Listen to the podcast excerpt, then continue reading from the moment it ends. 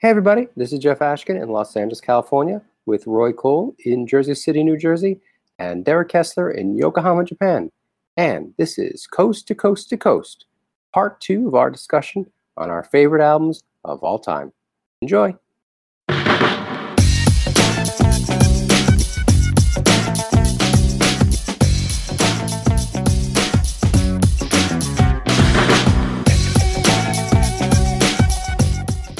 The Beatles are the greatest band of all time. I think it's hard to argue that. Mm-hmm. Well, um, and I think you could make a case for probably five of their albums of any of those five being the greatest of all time. I think I know what you're going to say, but you go ahead. okay, well, um, among their albums, um, personally, I'm of the opinion that Abbey Road is the greatest album of all time. I mentioned that during another episode, but I know. just to reiterate it here, um, you could also say you could say that albums like Revolver, the White Album, and Sgt. Pepper were more influential. Um, certainly the case, but I consider Abbey Road to be the superior album. Um, on side A, you have George Harrison's Something, which is my favorite Beatles song of all time.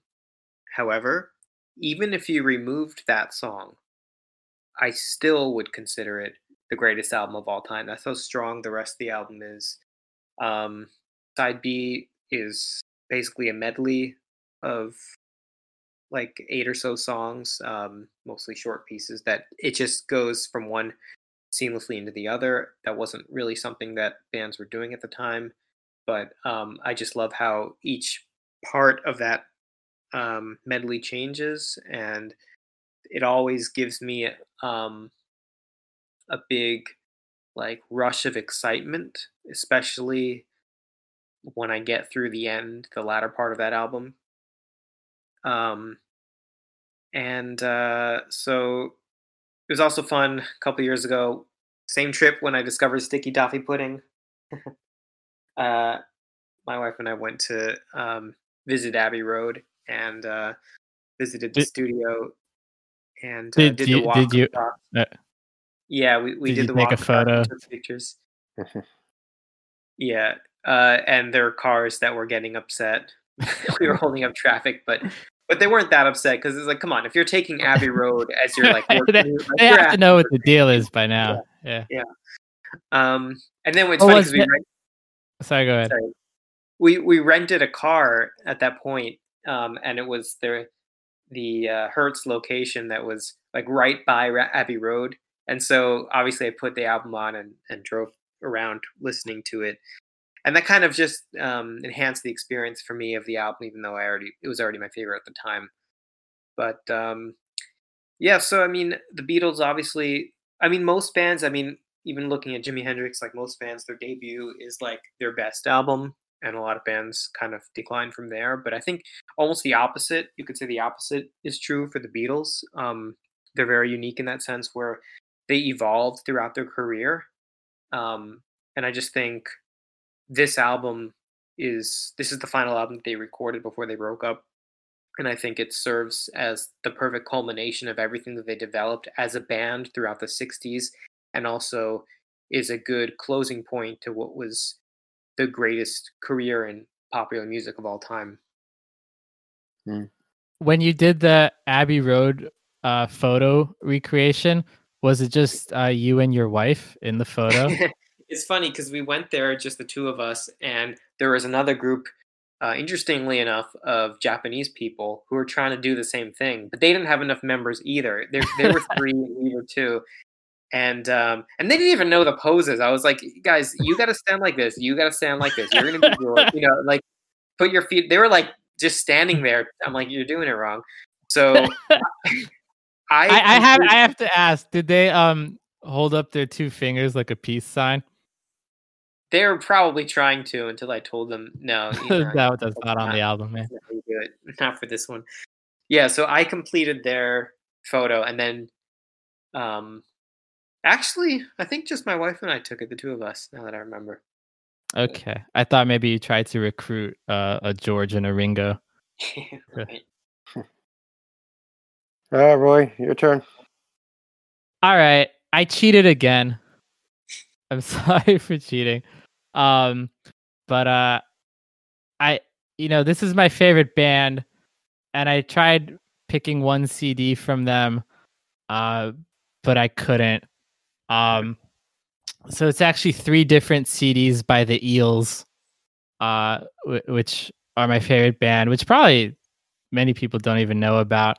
Um, but the three albums are uh, Electroshock Blues, followed by Daisies of the Galaxy, and then Souljacker. And uh, these three albums came out in succession, one after the other, uh, in the span of three years, from 1998 to 2001. Uh, which is mind blowing to me that that in three years, uh, the eels the eels is most well, the eels is mostly the the brainchild of the lead singer Mark Oliver Everett, um, who, who basically does most everything in the band. Um, and it's amazing to me that in a three year span, he he came out with these three albums. Um, so the thing about uh, the lead singer is that um, the type of album he puts out is very much dependent on his mood at the time, like his emotional state. So I guess what happened uh, before Electroshock Blues came out, uh, his sister committed suicide. Um, and so that was um, obviously uh, uh, at the forefront of his mind when, when he came out with uh, Electroshock Blues. And so, so it's a very dark album, and uh, I guess some might call it depressing. Uh, but as far as that type of album, you know, that kind of that that really um uh emotionally uh moving album that that's meant to be dark and and meant to kind of uh hit you in the feels as the kids would say. Um i don't i don't think there's an album that does it better than this one. It's uh it's very sad to listen to but but in the same way that that like a sad movie um can uplift you i, I feel like this album uh is like strangely uplifting. Um and then he followed that album with a daisies of the galaxy which is the exact opposite in tone. I guess he kind of moved on and uh and felt happier with his life. And so he came out with daisies of the galaxy which is like this totally upbeat uh life affirming all the songs are like i feel good today. It's good to wake up. Like uh there's actually one of my favorite tracks on the album the title of the song is i like birds. That's the name of the song and it's really good. And it's just a song about how like he appreciates birds. And uh the song is like i don't give a crap about all the horrible things that are going on in the world because we still have birds. That's like the premise of the Do you song. think it's it's tongue in cheek or is it is it no it's sincere? not it's not meant to be tongue in cheek it's it's meant to be like life affirming like like man wh- why don't we all like take a pause and and think about the beauty all around us? Um and and he does that perfectly. Uh this album has the song mr e's beautiful blues which um it's uh you might not know it by the name but it was used in the soundtrack to uh the movie road trip. And uh it actually gets used in a lot of soundtracks and uh it's the song i wake up to every morning it's the song that goes uh goddamn right it's a beautiful day. Like like that's the famous line from it. And uh so i use that to wake me up every morning. And then uh so he, followed that album with souljacker which actually came out it was released on september 19th 2001 a week after 9-11 so it completely kind of came and went and and it- you know because of you know 9-11 no, nobody really paid attention to it. But uh he switched here to like completely experimental uh rock just using all sorts of weird things that are not instruments but he like makes them instrument like banging on you know cans or whatever. Um almost almost like blue man group type the the way he's like using objects as instruments um and he nails that perfectly too It, it's all this like experimental stuff that that somehow works. And so it's just amazing to me that in the span of three albums, this guy put out like the perfect sad album, the perfect uplifting album, and the perfect experimental album. And he did it all like one after the other. And, and I, yeah, it's like an amazing run of uh, of albums that he put out in three years. Cool. Nice. I think a lot of people um, don't know who the eels are, right, right. if I'm not mistaken. So I'm glad that you're giving them some recognition like that. Yeah, that's awesome. I, I know the name. I just don't know if I. I really don't know if I heard any of their songs. Um, They so I have uh they actually they had some modest success in on MTV in the mid 90s with the song Novocaine for the Soul. mm. uh, which is from like 1996, uh, which is not on any of the three albums I mentioned. It's actually earlier than that. Um, but but that was like their biggest MTV hit. But they've been making albums since then. So, like they just came out with an album in 2018. So Hmm. so they're still uh making music. Okay, now I'm with Derek, of course, about the Beatles. It's it, obviously it's hard to it's hard to argue um, against them being the greatest band of all time, and choosing an album that I would say is the greatest of all time. And I love Abbey, Abbey Road. Uh, I think it's an amazing album. Um, most of their albums I think are amazing. I'm gonna go with Sergeant Pepper. Obviously, Sergeant Pepper, Lonely Hearts Club Band. Um, I love the concept of it. It was the it was the uh, first time I had heard anything like that before. So obviously, I'm partial to hearing something like that. But um, I think that their musical sensibilities and all their experimentation, I thought, came together really well in that album.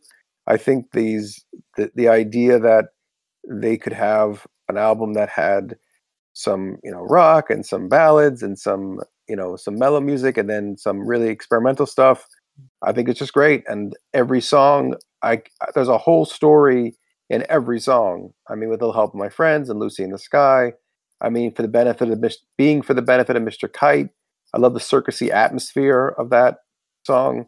A day in the life i mean what a great song to end on. I mean a day in the life is just uh it's an incredible incredible song in itself. It's a whole uh it's a whole movie you know? And um i would choose that but if if if someone out there wants to do abbey road i'm like fine with that too you know what i mean? It's just it's hard to decide. I'm just going with this one because i just i just love the compilation. The selection goes together very well. There's not a weak song on the bunch. Every every song i think is just amazing so. Yeah, I mean, I would argue, um, definitely. I mean, I, I would argue for uh, Sergeant Pepper being more influential, probably the most influential album of all time. Um, but i can understand why he chose abbey road too i mean that's just Yeah, it's- album. with at that point, it's like splitting hairs as to say Exactly. which one is better, and I don't really, I I wouldn't say one is objectively better than the other. It's just more of a, a preference. yeah And if I you wanted to say that Revolver was was the better album, I I wouldn't argue with that either. I would say Meet the Beatles. If you said Meet the Beatles is the best one, I'd say mm, no. Well, I mean, yeah, it wouldn't still great, but Still a you- album, but I you're would say going to that compare it to what they did after, it's kind of hard to make. That's what I was saying. There's five Yeah. albums, and you could also say Rubber Soul or the White Album. You, I could, if you wanted to argue that for being the best album of all time, yeah. either of those, um, I wouldn't say you're wrong. But yeah, their first few albums, I mean, as good as they are, it's just they they outdid themselves. yeah. A while back, uh, VH1 came up with their list of the 100 greatest albums, and they had uh, Revolver as their number one album of all time. Yeah, I it, like to it, it switches between you know some publications will will say it's Sergeant Pepper's. Um, I I don't usually see Abbey Road placed as number one, but for me it's just my personal favorite. And and getting back to what I was saying, I think 1969 when Abbey Road came out, that's another one of my favorite years in music. Mm. Yeah.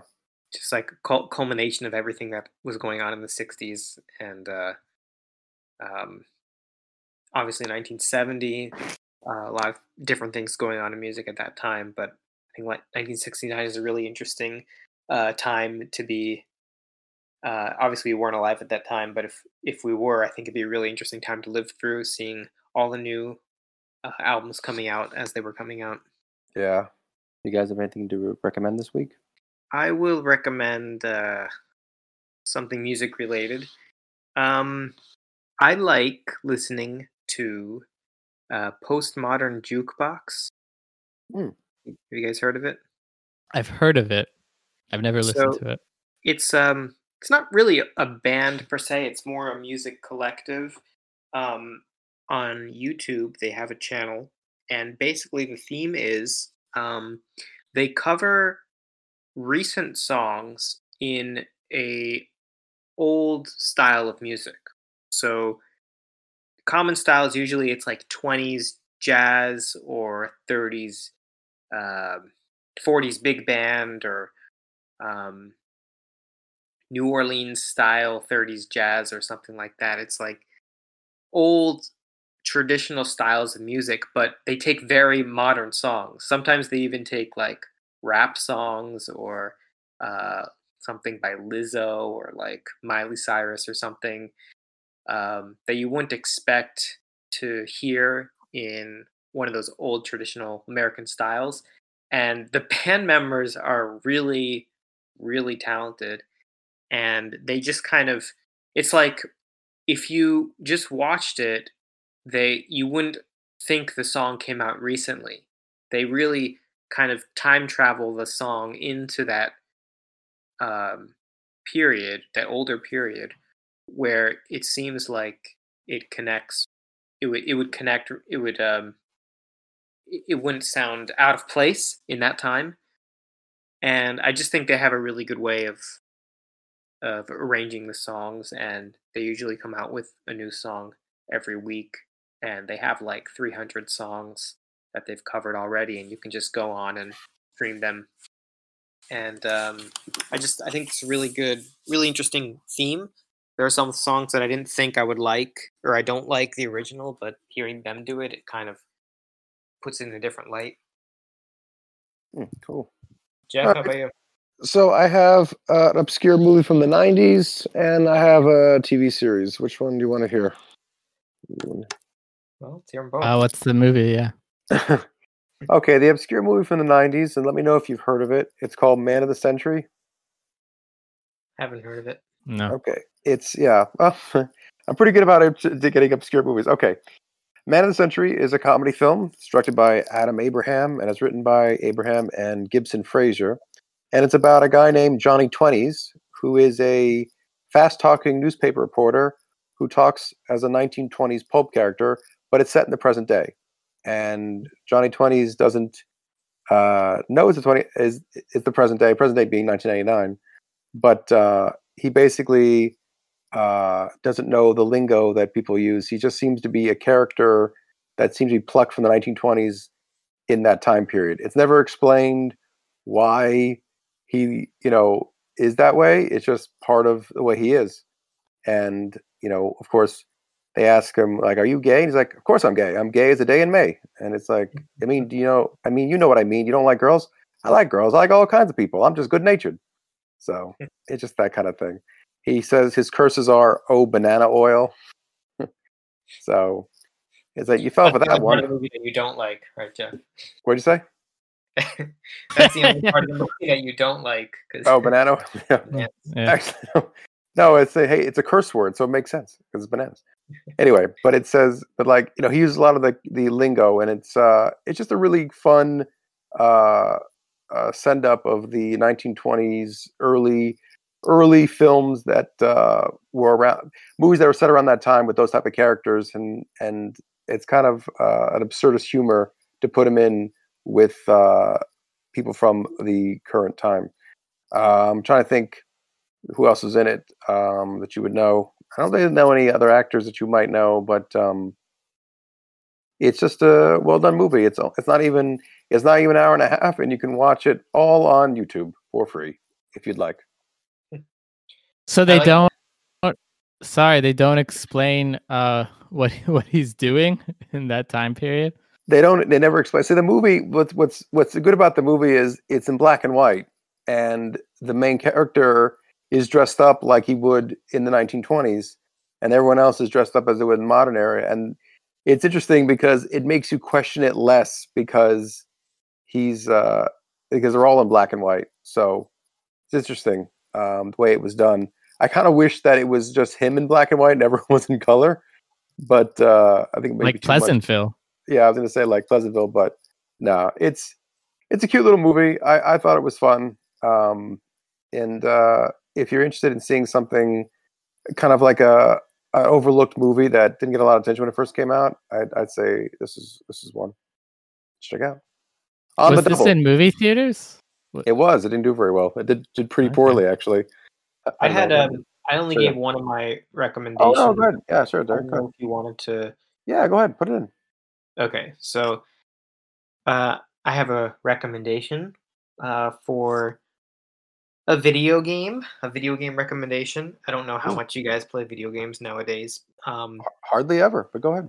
Okay, well that's about to change because um, I recently got. I have a Switch. I don't know if you guys have a Nintendo Switch, but if you do, um, Nope. I recently got the Mega Man Anniversary Collection, Cool. and it's rekindling a lot of fun memories that I had playing the Mega Man series. So basically, uh, several years back, they released the Mega Man Legacy Collection Part One, which was like Mega Man, Mega Man One through Six in one game, and then years after that, they released Legacy Collection Part Two, which collected seven through ten.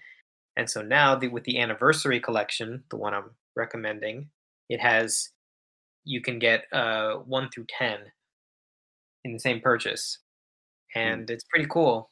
Um, I'm enjoying going back and playing all of those old stages and the old bosses again, and uh, it's helping pass the time. So I don't know if you guys had uh, an affinity for the series, but it was definitely you know we talked about video games before, and this was one of the games that didn't really get uh, mentioned. It wasn't particularly like a top three favorite for me, but I've always loved the Mega Man series, and this is a fun way to revisit it. So, Mega Man Anniversary Collection available for the Nintendo Switch. If you have it, it's um, good good purchase, I would say. Awesome. Do you ever uh think back and wonder at the sheer number of video games you've played, like the different number of games? Um it just struck me because I have played uh I don't know, at least 6 of the Mega Mans. Um and then like hundreds of other games for Nintendo. And I'm like, when did I have the time to do all that? But but I I did at some point. Yeah, well, playing the, this this this series, um, it did make me think about the element of time and how when we were kids, uh, we've kind of talked about this before a little bit, but it was like you never really considered how much time you were playing the games for, and now it's like okay, I have an hour in between doing this and then starting this, so I'll play this game, and then it's kind of like your days broken down into chunks, and it's if you're lucky enough to find a chunk of time to play for a video game for, then you can can play for that hour or so. And then it's crazy to think how many hours. I was thinking the same thing. Like how many hours have I put into games? It's crazy. But if you're enjoying that time, then I guess that's the- and then you think like, well, what if I had been looking for a cure for cancer instead? like how much further along would yeah, we be towards probably a cure? not much further. If it was Probably not much further. Yeah. One of the best one of the best things that can happen is like you're playing a game and like you beat the game or got to a level that you tried really hard to get to that you knew was hard, and then dinner's ready. It's like ah, that's like the best day ever. And sometimes like you pause the game and you hope nothing weird happens like when you get back Yeah. from dinner like, like your Oh, little yeah. brother hit the start for like hit Yeah, that power or something Yeah. Yeah, yeah that's terrible. But I like when like you beat the game or something, you win the game, and like dinner is like on the table. You just got to go eat it. I like the, going back to food. and they're having olives. No, I was kidding. Freud's coming The- over and throw olives. the endings to almost every nintendo game is a disappointment once you Well, beat a game. Wait, the original Nintendo or the Super Nintendo games? Because original Yeah, Nintendo, the original Nintendo. Yeah, okay. Yeah. The Super Nintendo has some pretty good endings. You th- okay? Super Nintendo, Derek, what do you think? yeah. Am I wrong here? Yeah, no, I, I agree. Um, I think with Nintendo games, another thing I noticed playing these the older Mega Man games is that games used to be a lot harder. I don't know if you guys. Well, Uh, you know what happened? It's like games you had a certain number of lives, and you Yeah. had now games you don't. You have infinite lives. You have infinite chances. You have infinite. because you know- because now the the idea is there are so many other games that you can play for free that you just you if there's any point where someone feels bored during the game or frustrated they're just going to stop playing so Yeah. it's when we were growing up and we had you you'd spend $60 on a Nintendo game you only had like three or four games you know it's not like you had this like thousands of games at your fingertips so the, Right. the point was to make them hard so that you would have to spend a lot of time beating it. And I think a lot of the times they didn't even expect you to beat it. And that's why the end, you're like, and you win. That's it. You know? Like, who's going to get this far anyway? yeah, and some games were actually so convoluted that the only way you could figure it out is if you had some sort of like you know Nint- Nintendo Power or you Yeah, had you know they were like right. They were mercilessly difficult. yeah like the. Well, sorry, go ahead first. No, just like playing uh, The Legend of Zelda and just not knowing what to do next and just trying to remember uh, rounding up people during recess who had played the game and asking them how they got through certain parts of the game. And uh, it's crazy to think how we were how you would do that before the internet and uh, Right. now it's games. It's just like they walk your hand through it. You know, And Castlevania, you had to like go outside, stand next to a wall, crouch down for five seconds, and then a tornado would take you to the next part of the game. I was like, how would you know that? You you wouldn't know that. There's no, there's not even a hint in the game to do that. I actually um, am friends with the person who who is the former president of Konami, who was president during the time when they released Castlevania 2. Oh wow. And uh, I asked him um, why he Why'd you do that? so hard. Yeah, and his response was, um, "What did he say?" His response was like, "We're our our objective is not to make the games easy; it's to make them challenging. So, like, if you don't like it, then play something else." It was it was I pretty cool. Well, It's you know, By his I- guns. if his objective was also to make it not fun, he succeeded. So you can tell him that. No, it. I mean, the first Castlevania was a lot of fun, and I think Symphony of the Night I think is really fun too. But Castlevania Two is universally considered one of the worst of the Castlevanias. Well, I like the game. Um, Castlevania Two? Are you sure you remember it correctly? difficult, but it, it was Yeah. interesting um, aesthetic. I mean, the fact that it changes from day to night and gets super difficult at night. I mean, way too difficult, but it, it was cool. It was a cool, uh, it's a cool feature.